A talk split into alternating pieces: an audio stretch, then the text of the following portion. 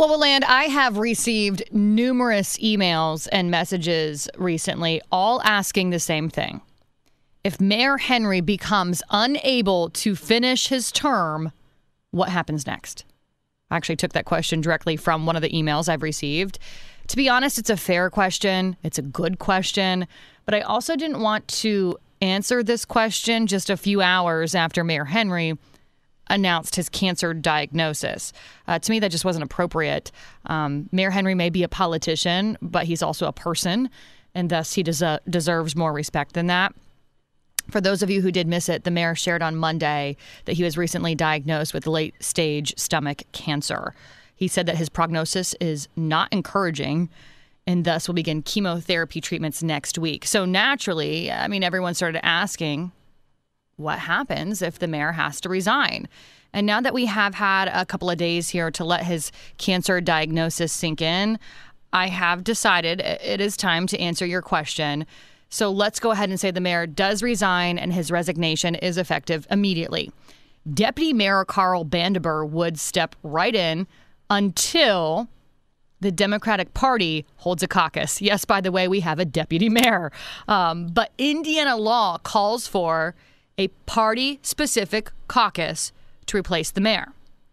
The caucus must be held within 30 days after the date of vacancy. Okay, so this is going to happen potentially really fast. Now, let me be clear about this part though, because here's where things can get a little bit confusing.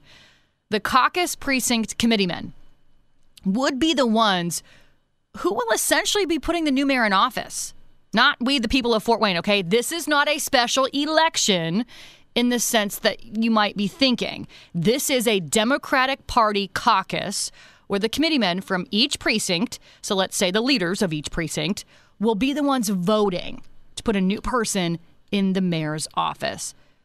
So technically, y'all, this is going to be a very teeny tiny small amount of people doing the voting. Furthermore, it's possible that some of these precincts don't even have this lead position filled. So, like I said, a very small group of voters. From there, state law requires that a majority vote for a candidate is required to fill the vacancy.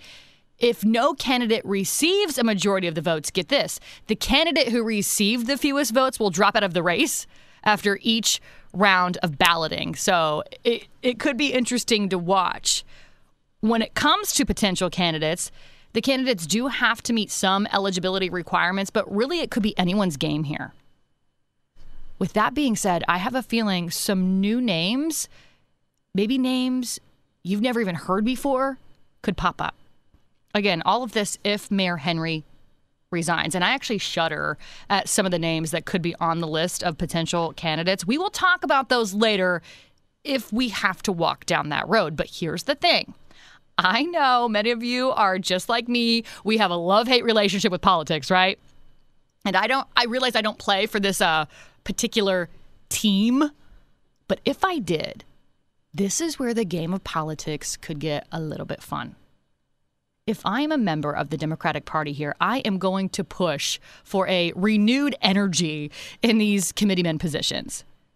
Because these committeemen, AKA the potential would be voters here, must have been in service on the 30th day before that date of resignation. So you best bet if I am a Democrat and there's a certain person that I want to see get this gig, you best bet I'd be getting my house in order.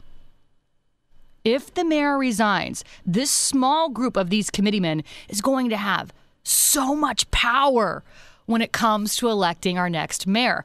Is it all a little shady, maybe, in terms of getting your house in order? I don't know, perhaps. But when it comes to American politics, I always say don't hate the player, hate the game. I myself still have so many questions because there are some other potential scenarios here that could play out. But this really has been a, a, balancing act for me personally when it comes to talking about this in general. We obviously want to be respectful to the mayor, but at the same time, we also still want to keep you informed in terms of what could potentially happen. So, with all that being said, Andy Downs, Director Emeritus for Purdue Fort Wayne, will be joining us at 710 so we can break this down all a bit further. I will ask him my questions and we can all learn together right here on WOWO. Well, news. Podcasts by Federated Media.